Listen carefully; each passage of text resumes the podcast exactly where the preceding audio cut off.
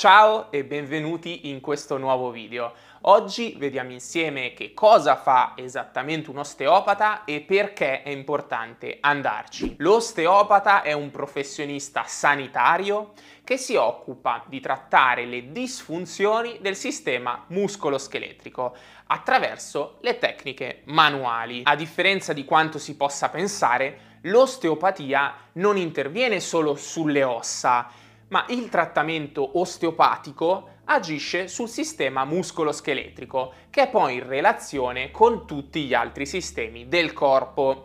Infatti l'osteopatia risulta efficace sia per il mal di schiena, il dolore al collo e la cefalea, ma anche su eventuali problematiche viscerali, come per esempio il dolore mestruale e la sindrome del colon irritabile.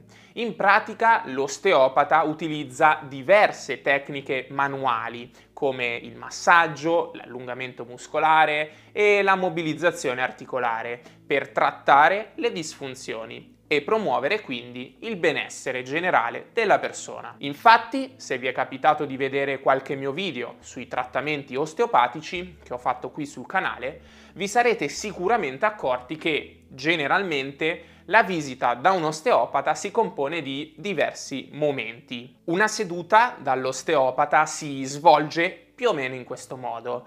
L'osteopata fa riferimento alla diagnosi medica e raccoglie la storia clinica del paziente, quindi ascolterà attentamente i sintomi, i bisogni e le aspettative che ha la persona.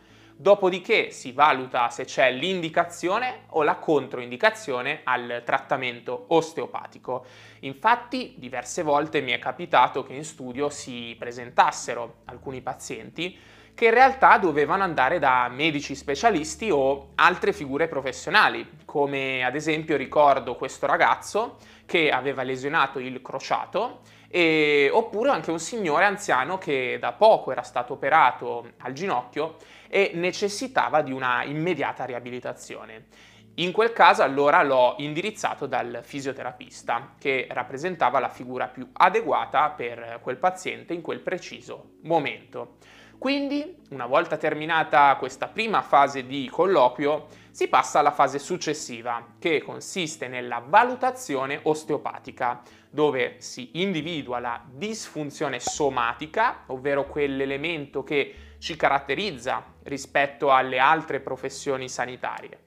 E poi successivamente si esegue il trattamento osteopatico scegliendo sempre tra le diverse tecniche manuali quelle più idonee al paziente in base alle sue condizioni cliniche e anche al rispetto della sua persona. Di questo infatti ne ho anche parlato in questo video su come scegliere l'osteopata e riconoscere che sia un bravo professionista Infatti qualche volta mi capita di ricevere in studio dei pazienti che sono rimasti magari un po' spaventati eh, dalle manipolazioni spinali. Quindi ecco, io credo che questo come professionisti della salute eh, dobbiamo a tutti i costi evitarlo. Anzi, dobbiamo sforzarci per mettere a proprio agio il paziente e concentrarsi sulle richieste di cura. Poi, una volta che si è finito il trattamento, si valutano gli effetti immediati di questo e si concorda con il paziente gli eventuali incontri successivi. Una cosa che solo in pochi sanno è che l'osteopatia educa anche il paziente a comportamenti e a stili di vita con lo scopo di mantenere il benessere acquisito e questo permette al paziente di non diventare totalmente dipendente dal trattamento osteopatico. Io utilizzo spesso in studio la metafora dell'osteopata come catalizzatore della guarigione, ovvero una persona che permette al paziente di autoguarire dalla propria condizione. Questo grazie al fatto che si vanno a liberare le tensioni muscolari si va a migliorare la circolazione sanguigna e a favorire anche il rilassamento. E se state guardando questo video magari siete anche intenzionati ad andare per la prima volta dall'osteopata, sicuramente vi starete chiedendo se l'osteopata fa male. Ecco, dai video alcune tecniche possono sembrare molto energiche e quindi far pensare al possibile dolore.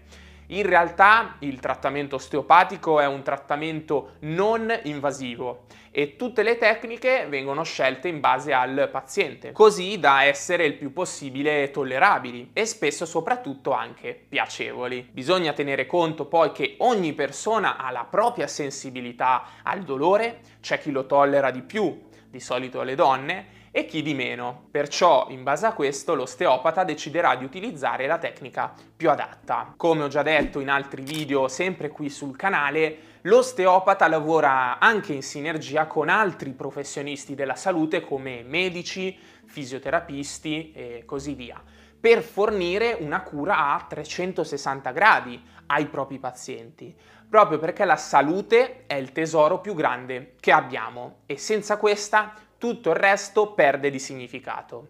Ora sarete sicuramente curiosi di sapere come si diventa osteopati e quanto si guadagna e perciò vi consiglio di guardare questo video dove lo spiego e di iscrivervi al canale, attivare la campanella delle notifiche per non perdervi altri video come questo. Io, come sempre, vi auguro anche una splendida giornata.